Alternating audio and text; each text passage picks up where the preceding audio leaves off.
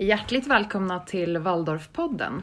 I dagens avsnitt så har jag med mig en gäst som heter Mattias Ribbing. Välkommen till Waldorfpodden. Tack så mycket, superroligt att vara här. Waldorfpodden, yes! Så Vad kul att bli kul att inbjuden. du äntligen är med skulle jag vilja säga. Jag har försökt att nå dig och få med dig i Waldorfpodden under ganska lång tid. Men du är otroligt upptagen person. Ja, jag får det se ut så i alla fall. Men det är härligt att vi fick till det här. Det är Ja. underbart. Det är verkligen helt underbart. Och vi ska alldeles strax gå in på lite frågor kring varför jag tycker att det är extra kul att ha just dig här.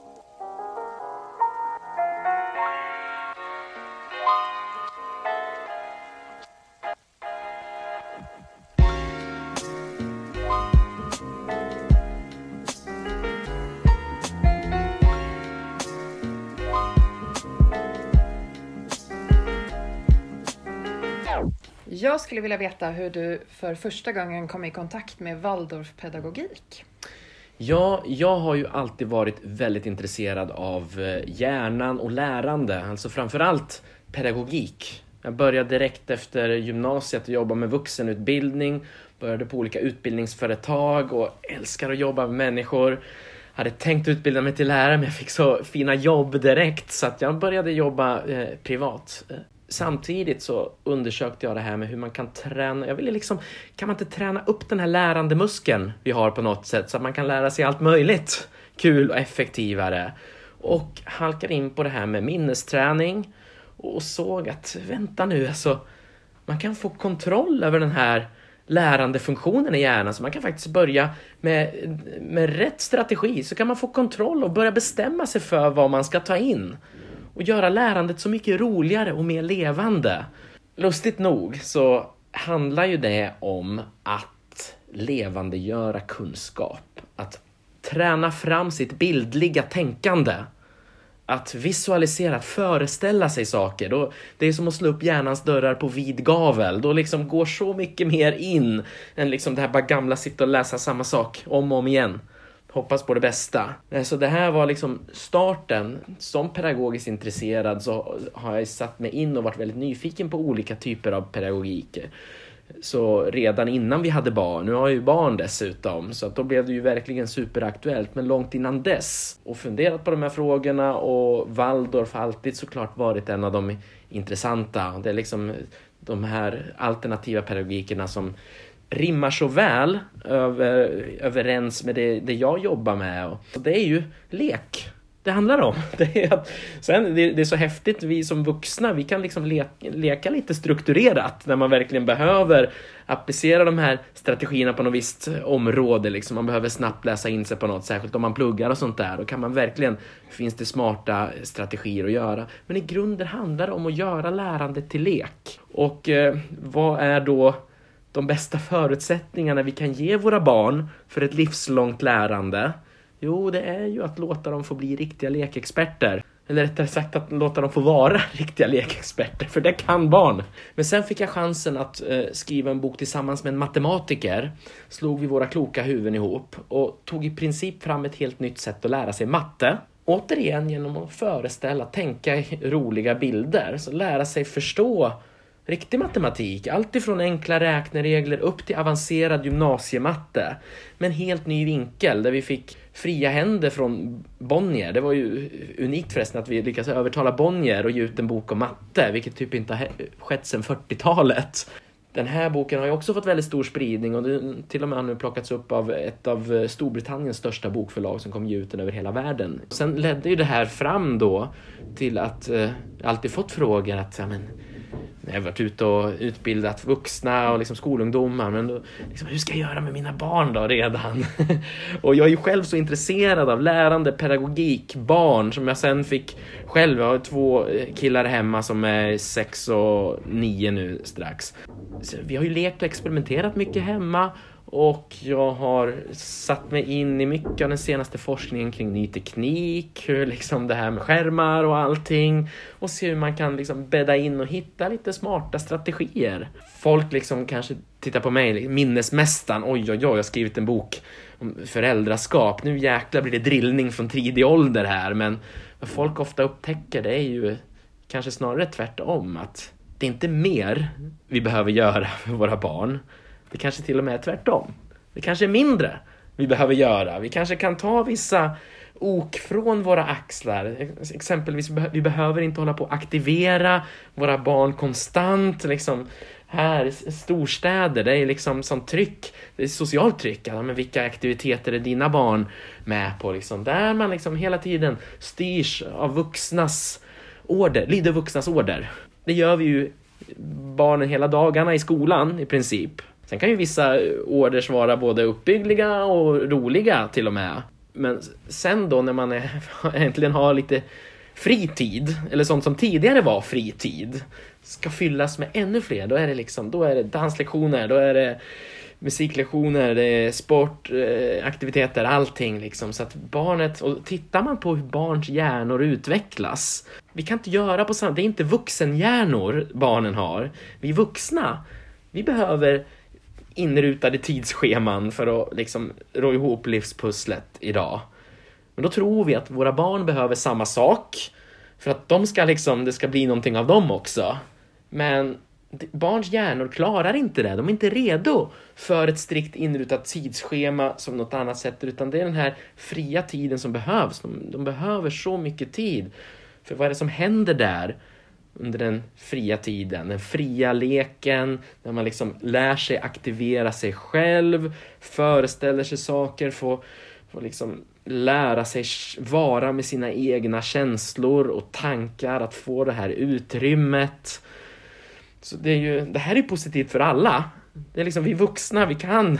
Det är, liksom, det är, så, det är så mycket med att vara förälder överhuvudtaget. Så de där stunderna, vi behöver inte lägga på mer. Det här tycker jag är väldigt intressant att du lyfter just de här sakerna därför att eh, jag har jobbat ganska länge i Waldorfskola. Eh, först som lärare och också som studie och yrkesvägledare och nu så jobbar jag ju på Waldorfskolefederationen. Men, men en väldigt vanlig fråga som vi får, framförallt från föräldrar som kanske inte är så vana vid Waldorfpedagogik, det är hur ska de hinna med att lära sig saker? Ni håller ju bara på och leker. Eh, så jag, allt det du beskriver nu, det känner jag igen som att man verkligen skulle behöva berätta för föräldrarna att vet du att de måste få leka nu. Det är bra att de leker de första åren, för sen blir det så mycket allvar även i vuxenlivet och så också.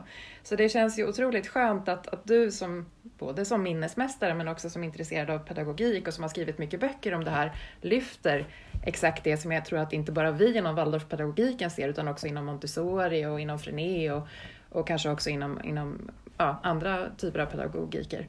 Så att jag tycker att det är väldigt viktigt att man ser det här med att barnet måste få vara barn och att de också måste ha tid att leka. Mm. Och sen tycker jag nog att vi vuxna ska leka lite mer också. Exakt, det, det, är det jag försöker ja. vara ute och, och förmedla hela tiden. Men eh, just det där också och det är roligt att få chansen att komma in från en liten annan vinkel. Som sagt var, minnesmästare. Liksom jag jag har liksom officiella internationella titlar. Jag är ju officiell eh, Grandmaster of Memory på internationell nivå som liksom kräver att man kan ta in så mycket kunskap, man kan liksom snabbt lära sig en massa saker. Och vad är nyckeln? Jo, det är något så enkelt som lek. Och det är det som är problemet. Ju mer vi tar leken ifrån lärandet, desto mer tid behöver vi lägga på att liksom bara hamra in saker som barnen inte är redo för och inte kan ta emot. Och det är klart att ja, då kommer det ta en väldig massa tid. Men leken är genvägen. Det är där vi kopplar ihop, det är där vi liksom skapar de, den inre förståelsen. Vi får vår egen bild av kunskapsämnet och vi kopplar ihop den till andra saker. Och det är det här, det är den inre världen som växer.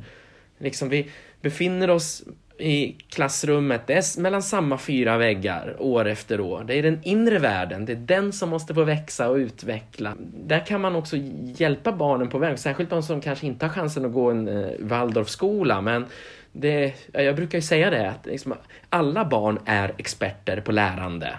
Varenda en, innan de börjar i skolan. Men sen plattas det lärande till. Man börjar i skolan och plattas till till just små svarta krumelurer på vit bakgrund. Liksom. Vad, vad har det med någonting att göra? Kan man fråga sig.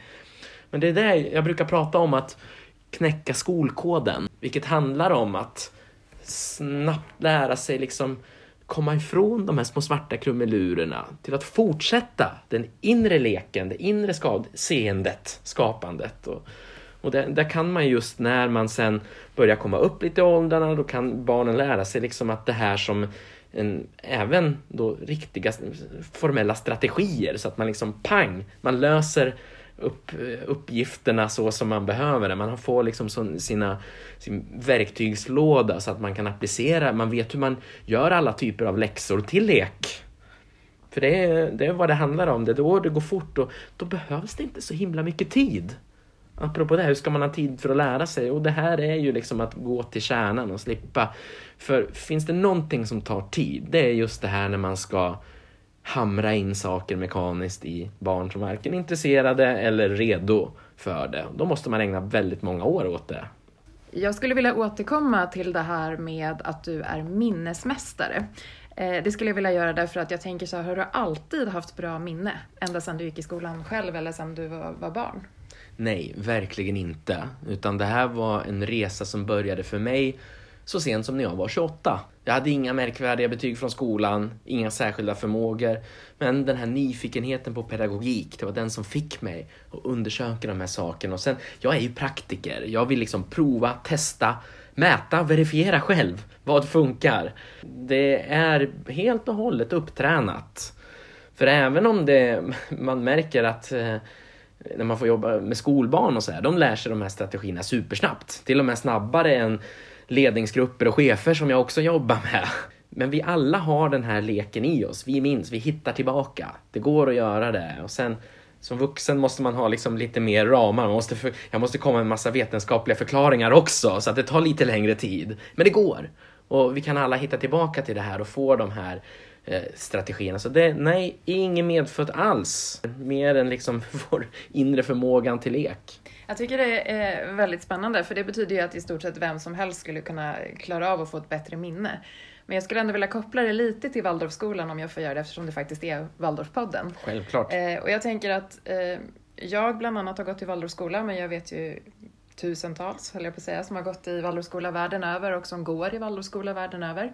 Och någonting som jag har i alla fall sett en tendens av, jag har ju inte forskat i det här och har inget belägg för det så, men jag har sett en tendens och den tendensen som jag har sett är att många av oss som har gått i Waldorfskola, eller elever som idag går i Waldorfskola, vi kommer ihåg saker ganska bra. Saker som vi har lärt oss. Tror du att det är kopplat till leken eller tror du att det kan finnas andra orsaker till det också?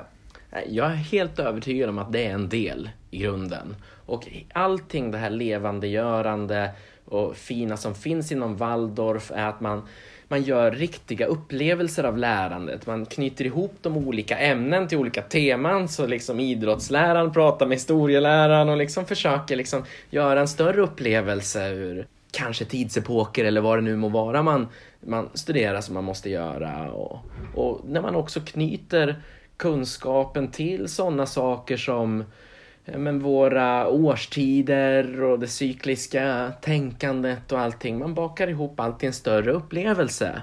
Givetvis, då, då kommer hjärnan att hitta tillbaka dit. För det är ju alltså föreställningsförmågan, att strikt använda det, att visualisera, det är att skapa upplevelser. För det är genom upplevelser vi ser, hur vi förstår, vi liksom får, vi, vi, och då, då, som sagt var, minnet är en bonuseffekt, att man också minns. Men jag, den stora vinsten är ju så många fler. Det är ju liksom att det blir en kunskap som är levande hos en, vilket gör att den kommer fram när vi behöver den. Vi hittar, det blir, kunskap blir mer top of mind. En, en annan liksom mer som kanske då har rabblat sig till någonting. Den måste sätta sig och rabbla igen. Den får liksom inte fram kunskapen när det dyker upp ett tillfälle i vardagen där man väl hade haft nytta av det här. Så därför, så det, det är så många saker. Det är, det är så här vår hjärna lär oss. Och jag är övertygad om att det, är, att det absolut är så som du säger. Och, och det, det, det är de här fina grunderna som finns inom Waldorf, verkligen kanske skulle vara värt att forska lite på det här och titta lite närmare på om det faktiskt är så att vi, vi som har gått i Waldorf har lärt oss bättre genom just visualisering eller genom ja, leken. Mm. Ja, visst, det finns mycket att, att, att studera där. Ja. Jag måste komma tillbaka till det här med matematik. Mm. Eh, och det måste jag göra därför att det är ju så att, att jag till exempel då har ju alltid tyckt att matematik är fruktansvärt svårt. Idag så har jag till exempel ett eget företag, jag sköter min egen redovisning. Och många av mina vänner, apropå det som du var inne på förut, att dina kompisar skulle inte känna igen att du skulle kunna vara liksom minnesmästare utifrån det du har visat upp tidigare och så, men många av mina vänner skulle nog absolut inte tro, och inte heller mina släktingar, att, att jag skulle kunna driva ett företag och göra min egen redovisning med tanke på hur svårt jag haft för matematiken. Har du några tips till oss som tycker det där med siffror är lite svårt? Mm. Jag vill bara också erkänna att matematik har alltid varit väldigt svårt för mig också. Folk tror att jag är liksom eh, någon slags naturvetare för att jag har liksom haft alla svenska rekord och mina siffror och såna här saker. Men eh, det kunde inte vara längre från sanningen. Jag är ju jag är humanist, har liksom haft mer dragning åt språk, samhällskunskap, den typen av intresse. Alltid har haft svårt för matte. Så därför, att skriva den här matteboken blev ju också, jag behövde ju själv täppa till väldigt många kunskapsluckor. Genom att använda sig av de här, så att säga, lekstrategierna så kan man göra, systematisera det här och lära sig väldigt snabbt. Jag jobbade tillsammans med en matematiker, Per Sundin heter eh, eh, han. För övrigt så är han en av våra främsta forskare inom strängteori så liksom extremt avancerad. Han är doktorerad teoretisk fysik och liksom jobbar med matematik över många dimensioner, många fler än våra tre dimensioner. Jag jobbar, räknar på elva dimensioner i verkligheten. Och det är liksom, går inte att hänga med och förstå. Och han sa många gånger under, under vårt arbete att aldrig har någon som är så dålig på matematik som du Mattias fått skriva en bok om matte. Det är ju bra det är toppen. Då hamnar vi lite närmare läsaren förhoppningsvis. Och tillsammans liksom få fram det här att eh, det går att göra lek av all kunskap. Och här till exempel att, ha, att, att, liksom, att täcka igen de här gamla luckorna och matte går att göra precis samma roliga resa av. Man går från att aldrig ha haft en riktig strategi utan man har försökt läsa, man har försökt följa skolböckerna i matte eller vad det nu må vara. Men att gå från att inte ha haft en strategi till att helt plötsligt få en fungerande strategi, då tar man direkt ett jättekliv utifrån där man befann sig tidigare. Så att man behöver inte jämföra sig med andra på något sätt, utan det är oavsett om du är vuxen, barn eller äldre. Jag har jobbat mycket med äldre också, som vill liksom hålla sig mentalt fräscha och alerta, som har sett att oj, pensionär sedan länge har man helt plötsligt börjat kunna lära sig saker i en takt som man aldrig tidigare i livet har kunnat gjort. Som man inte ens kan jämföra sig med ett barn många gånger som inte liksom har hittat in till det här lekfulla sättet att lära sig. För det är det också som är grejen. Vissa knäcker de här lärandekoden intuitivt. Alltså för de som på något sätt liksom lyckas intuitivt knäcka skolkoden, att se det framför sig, de kommer klara skolan galant. Och, och, och, och råkar man upptäcka det i tidig ålder, man, man kanske inte ens är medveten om att det är det man gör, men då liksom vänjer man sig att se saker framför sig, Visualisera det på olika sätt, Och efter år, år efter år i skolan så blir man ju bättre och bättre på det och då, ja, inga problem, man klarar det. Och det är kanske först när en sån som jag kommer och berättar liksom hur det funkar så inser många att vänta nu, det är ju det jag har gjort. Och det kanske var det som den här, hade ju, jag minns ju en lärare, är det ofta man hade, som var så fantastisk, som fick en nyfiken på det här området. Vad han gjorde var att han öppnade upp den här inre världen bjöd in en till den så man såg det framför sig, det blev levande tack vare liksom honom så råkade man bli intresserad av matematik eller kanske ja, geografi, eller det kan vara vad som helst. Men någon som lyckas presentera det på det sättet. Men det häftiga är nu att får vi chansen att själva sätta oss i den sitsen. Vi behöver inte ens en duktig lärare. Vi kan levande göra det själva som vuxna. Det är liksom bara att att få lite de här grundstrategierna så blir det levande, kul, spännande.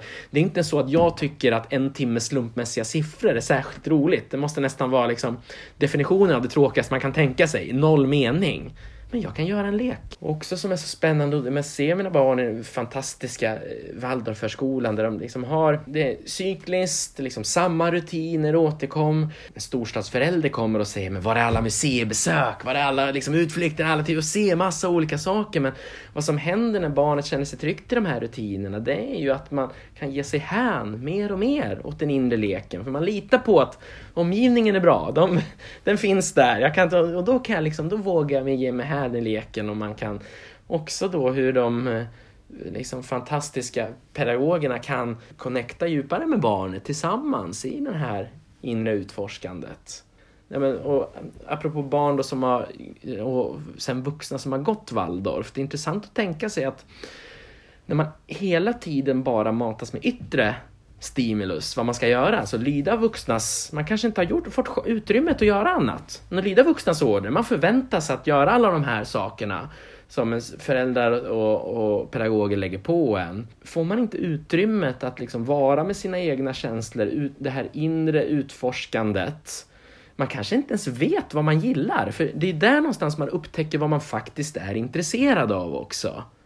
När man får chansen att vara med sina tankar och känslor och uppfinna de lekarna man själv som passar ens egen personlighet.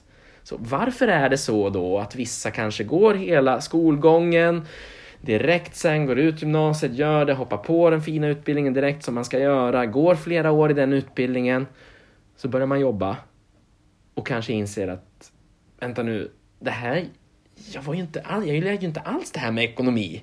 Fast jag har den här mångåriga ekonomiutbildningen. Man har gjort det som förväntas göra, men man har inte fått chansen att stanna upp, känna, att vara, att utforska själv. Så jag tror också det ligger, ja det är så många delar i det här och det, det är ju lustigt alltså hur man landar i att less is more. Det är inte mer vi behöver göra som föräldrar ofta, utan det är att ge utrymme, trygghet, finnas där. Jag pratar ju som i, i, i boken Smart föräldraskap där, som jag skrivit, att kunna gå ifrån att vara den aktiverande föräldern till att bli den tillgängliga. Och det är fantastiskt liksom, man ser, vad man ser, att det händer grejer som automatiskt får barnet möjlighet att blomma upp själv. Liksom. Så att vara närvarande som vuxen, det är inte att vara den här konstant aktiverande föräldern. Och där kan ju vi vuxna behöva tänka på vår egen roll och situation också. Dels liksom, vi vet, barnen Eh, gör inte vad vi säger utan de gör vad vi gör. De, de ser hur det är att vara människa. Det är inget som man liksom kan berätta för dem utan de speglar oss oavsett om det är medvetet eller inte. Men apropå det här med att faktiskt inte bara för barnen att ge dem tid att vara med sina egna tankar utan vi själva också. För vi, vi har ju möjligheten att utrota tristess idag. Vi har all teknologi vi behöver. Hur ofta är vi som vuxna ger oss själva utrymmet att vara med våra egna tankar, att känna efter. Det är först då när vi ger oss själva det utrymmet som vi kan börja känna ner på djupet att gör vi rätt sak nu eller hur ska vi komma och lösa det här problemet eller någonting. Det, Sen kommer det till en i duschen. Till exempel. För att det är där, där som man inte hela tiden möts av, stimuleras av ny information hela tiden. Så nu är, för tiden är det ju verkligen hjärnträning, intensiv hjärnträning, att ha lite tystnad runt omkring sig. Att liksom få chansen att inte stimulera, stimulera sig med nytt hela tiden. För det är också skillnaden. Och här är, det är ju väldigt intressant som du ser resultatet ofta av Waldorf att vill man bli en eh, konsument eller en producent, alltså någon som skapar. Alltså för tar vi hela tiden in nytt, liksom på alla möjliga sätt, hela tiden bara nytt, nytt, nytt, då kan vi på sin höjd upprepa det som har sagts. Men det är att när vi tar in något nytt och sen ger oss tillfälle till liksom att bara inre reflektioner, behöver inte ens vara medvetet, men då börjar hjärnan koppla ihop det här nya, det får börja bearbeta det. Det kopplar det till tidigare upplevelser, det kopplar det till andra saker, man får nya vinklar och aha, upplevelserna, de kan komma långt senare när man, en tanke har fått bearbetas. Och då gör vi ju kunskapen till vår egen. Och då kan vi också bidra med helt vår unika personlighet och bidra med någonting nytt, våra, våra, vår skapelse. Och där kan man också bli, inte bara vara konsument som återupprepar sånt vi tar in, utan bli som sagt en producent som skapar. Och sen såklart så måste man ju läsa på mycket, som i mitt fall, mycket forskning och sådana här saker eh, runt omkring. Men det är en väldigt liten del av processen. Det, det, det, då kan man inte bara fylla på hela tiden, konstant. Liksom. Vi lyssnar i lurar, vi liksom... Waldorfpodden, den får man inte sluta lyssna Nej, på. Det får man inte eh, göra. Såklart, Absolut mycket inte. viktigt. Ja. Men efteråt så får man ge sig tid att smälta materialet. Mm, man måste reflektera lite helt enkelt. Ja, och jag precis. tänker om jag går tillbaka till min mattefråga här, så kanske det är just det som har gjort att jag ändå tycker att det är kul att hålla på med redovisning. Jag fick tid att liksom smälta det man hade lärt sig i skolan, eller det man inte hade lärt sig i Ja. skolan. Det är svårt att veta nu efter vårt samtal här. Jag skulle ändå vilja säga att det är någonstans också kopplat till ett intresse eller någonting lustbetonat. Att faktiskt veta att jag måste göra den här redovisningen såklart, men jag tycker också att det är lite kul. Mm. För att då är det ju direkt kopplat till, det är inte bara till liksom lustfyllt i sig, utan det är kopplat till riktig mening. Det du får chansen att göra i din firma. Som är liksom det du brinner för och, och se hur de riktiga levande skapandet också ter sig uttryck i siffror som måste stolpas upp i vissa kolumner. Och då, då blir det ju liksom meningsfullt det här och det är ju det här är ju att skapa vår mening. Så det, det här är liksom att ta, sätta sig vid rodret och få chansen att liksom wow, jag kan styra min hjärna åt det, i, i den riktningen jag vill i mina långsiktiga mål. Eh, och då måste jag ta mig förbi viss redovisning eller vad som nu gäller i sitt eget liv. Liksom. Det är en helhet. Vi kan inte heller bara ducka för saker vi har svårt för utan vad är våra långsiktiga, un, djupa önskningar och, och liksom drivkrafter där långt fram. Vi, måste, det, det, vi har haft många kringelikrokar för att ta oss dit.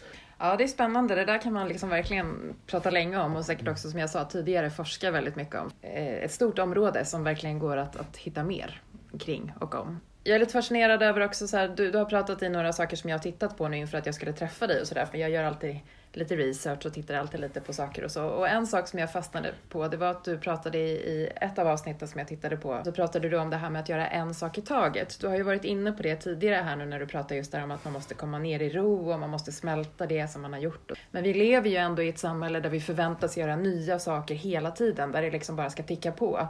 Och där vi inte riktigt kan komma till den där ron, att göra just en sak i taget. Och det tycker jag spiller över väldigt tydligt på barn och ungdomar. Att om jag som lärare går in i klassrummet och är så här, nu är det bråttom, vi ska göra allt det här och nu måste vi fixa det här och vi har inte tid att tänka på det där och så. Det märks ju av på klassen på en gång. Eh, både på enskilda individer men också på klassen som grupp, tänker jag. Och då blir det ju ännu mer när man som förälder kommer hem och säger till sina barn att ja, men jag har inte tid att hjälpa till med det här nu och vi måste fixa det här och det här och det här händer. Just det här att göra en sak i taget, hur tror du att vi ska få dagens människa att förstå att det är inte så farligt att göra det utan att det kan kanske vara tvärtom väldigt bra att göra en sak i taget. Ja, och det är inte bara det, det är enda vägen framåt. För tittar man rent krast på hur vårt arbetsminne fungerar, alltså multitasking, det är en myt. Det, det finns inte. Det är, I forskning numera, man pratar, man pratar om task switching. För det är vad vi gör, vi hoppar fram och tillbaka. Jag, jag brukar likna det som att vi, vi, vi översköljs av ett informationsregn idag, liksom, med små informationsdroppar, liksom, skräddarsydda att hugga tag i vårt fokus. Eh, och det enda vi har, det är som en liten tratt, en liten kökstratt. Vi kan hålla ut och fånga upp några få informationsdroppar. Men sen kan vi flytta tratten någon annanstans och fånga upp några andra informationsdroppar. Men vår tratt, den är så pass begränsad och liten och den kan inte vara på två ställen samtidigt. Det är omöjligt.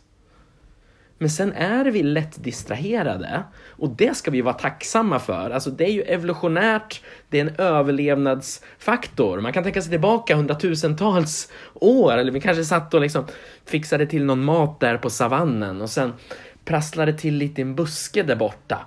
Direkt är vi där med vårt fokus innan vi ens hinner tänka. För att det kan ju vara en livsfara, det kan vara ett lejon. Eller det kanske kan vara mat för en vecka. Sen ser vi att jaha, nej, det var ingenting. Då drar vi tillbaka tratten och fortsätter med det vi gör. Och barn kommer att behöva lära sig grunderna för hur sin egen hjärna funkar. Så att vi kan hitta de bästa strategierna tillsammans. En sak är som jag pratar mycket om är det här med motsatsvilja som, är, som direkt växer i, alltså skulle jag direkt nu säga att nu slutar vi med det här, nu ska du gå och sätta dig och göra det här. Om jag säger det till dig så första reaktionen är så här, nej det kommer jag inte göra. Och det har ingenting med motvilja till själva saken att göra, utan det är liksom just där och då. För, och det är så fint att se hos barn vad viktig den här motsatsviljan är, för barn har ju en sån drivkraft att bli en egen individ utforskat, liksom växa, vara en egen individ som är skild från allting annat. Men det är inte lätt när man är barn. Man vet inte vad man tycker, tänker och känner. Och det har jag också pratat om, hur man kan liksom överbrygga mycket sånt här i vardagen när man trots allt måste få saker och ting gjorda. Vad är liksom sättet att, att hitta förbi den här låsningen? Jo, där har vi ofta leken. Så att det här grottar jag ner mig lite grann i. Men det gäller också sådana saker som liksom när, när barnen blir lite större, tonåringar och sådär också, att vi, de måste lära sig att själva skapa sina strategier kring det här.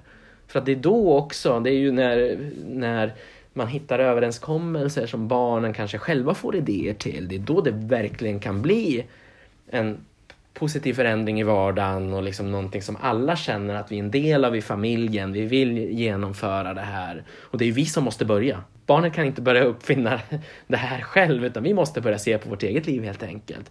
Hur hittar jag de här strategierna som gör att ny teknik blir liksom problemlösaren? Som liksom bidrar med det här viktiga, som liksom chansen som finns idag. Jag älskar ju ny teknik. Möjligheten till ny kunskap och fantastiska kontakter med andra. Men att den får den positionen och inte och inte bara liksom blir en massa buskar där, där vi liksom försöker vara överallt hela tiden, vilket vår hjärna visar att det går inte. Det blir någon slags härdsmälta annars skulle jag tro. Det blir mer och mer barn som mår dåligt. Oh ja. Vilket man ju ser tydliga tendenser på att det är många barn och ungdomar som mår väldigt, väldigt dåligt. Precis. Och det här är ju en komplex fråga såklart som bara en, en liten sån del i den frågan är just det här och så också vi vuxna att när vi har det som stressigast på jobbet och vi har känslan av att allting är precis lika viktigt samtidigt. För då ställer vi vår hjärna inför en omöjlig situation. Den, vi har 20 viktiga saker, exakt lika viktiga just nu. Och liksom får det här fortsätta, man känner sig, man hela tiden måste kasta tratten mellan alla de här uppgifterna, typ samtidigt, så blir vi trötta. Vi kommer hem helt utslitna efter en dag och liksom får det här fortsätta år ut och år in, känslan av att allt är precis lika viktigt och ska vara gjort nyss. Återigen, vi behöver ta ett steg tillbaka. Se att hjärnan klarar bara en sak i taget vad vi än önskar att den gjorde. Ja, exakt. Härdsmälta. Ja. Men, men det går. Det är det som är så positivt. Ja. När vi skaffar oss den här kunskapen och inser, ja, så här ser det ut. För vi kan faktiskt vi, vi, vi kan designa våra egna möjligheter till en större grad än vad vi tror. Det finns fantastiska Waldorfskolor och andra pedagogiker så här och liksom möjligheter och framförallt också vårt, i vårt eget hem. Det är intressant också att landa i det här med samarbete för det är ju, jag är ju ute nu på en turné, eh, föreläsningsturné tillsammans med succéförfattaren Petra Krantz Lindgren som har skrivit med känsla för barns självkänsla. Där vi tillsammans en hel kväll pratar om barns lärande. Och det, och det, är så roligt med Petra att vi har helt olika ingångar. I, hon mer värderingsstyrd, jag liksom lite mer biologistisk hjärnstyrd. Men vi landar i samma, liksom hur använder man hjärnan på bästa sätt? Liksom? Ja men det är samarbeten. Man handlar om samarbete med våra barn. Liksom, att våra barn behöver att få liksom respekteras som riktiga människor, behöver bli lyssnade på. Vi behöver finnas där och lyssna, vi behöver inte hela tiden göra. Och vad händer då med hjärnan? Jo, den synkroniseras och man får tillgång till liksom sin föreställningsförmåga och man kan spåna möjliga lösningar på problem tillsammans. Wow, det är ju superhäftigt. Så där, eh, om, om någon är intresserad av den föreläsningskvällen så vi kallar den för För barnens bästa. Från tjat och skärmbråk till samarbete. Men så googlar man för barnens bästa så kan man mm. hitta det där. Jag kan lägga upp en länk också på Waldorfpoddens eh, blogg. Så yes. det, det, brukar vara bra att lägga upp så att det finns lite information. Och där kan jag ju faktiskt också tipsa om din podd. För du har ju också en podd. Ja, jag har en podcast och som funkar som Youtube-kanal också. Så att där kan man också få liksom lite korta, smarta tips inom olika eh, områden. Så in och kolla där. Vi ska alldeles strax eh, avsluta det här poddavsnittet men eh, jag skulle bara vilja då att vi eh, som sagt upprepar att du har en podd och att ni har den här föreläsningsserien men du har ju också skrivit ett antal böcker. Vi har ju nämnt en av dem, Smart föräldraskap och vi har också pratat om den här matematikboken. Vad heter mm. den? Den heter Fatta matte och man kan hitta allting jag gör egentligen på mattiasribbing.se. Böcker och Youtube-kanal, poddar och lite sånt jag har. Så att... Och så kan man väl hoppas lite då att du slår ett extra slag för Waldorf någon gång ibland också. Ja, det är underbart. Jag skriver om Waldorf Waldorf i smart föräldraskap vet. explicit. Det gör du Eh, faktiskt. Ja, jajamensan. precis. Och det är också lite roligt för det skulle jag vilja avsluta med hur jag kom i kontakt med, med dig överhuvudtaget. Det har ingenting med Waldorf att göra. Utan det är en kompis till mig som, som jobbar med föreläsningar helt och hållet utanför Waldorfvärlden och som hade lyssnat på din bok Smart föräldraskap. Och som genom det då kom på att, men vänta lite nu, han pratar om Waldorf eller berättar just om Waldorf i den här boken och det borde Jessica, min kompis, få reda på. Så när vi satt och åt lunch så berättade hon det och jag var så här, men det här vet inte jag någonting om, det måste jag veta mer om. Och så tog jag reda på vad du hade skrivit för böcker. Och när jag hade läst Smart föräldraskap så kontaktade jag dig. Jag var så pass vågad så jag skickade iväg ett mejl och tänkte han svarar kanske inte. Ja, men jag är, lätt, det- jag är lätt att hitta. Ja, och det är bra. Och det där var ett bra tips också. Den finns inspelad som ljudbok på alla Ja. ljudboksplattformar om man eh, hellre lyssnar den vägen. eh, Som Mm. Och det var väldigt förälder. trevligt faktiskt, för då är det ju du som läser också. Så det var intressant att, att höra just utifrån den aspekten att du själv får berätta Just det. med egna ord också. Sådär. Stort tack för att du var med i det här avsnittet av Waldorfpodden. Tack så mycket Jessica, jätteroligt att få vara med. Tack! Hej hej!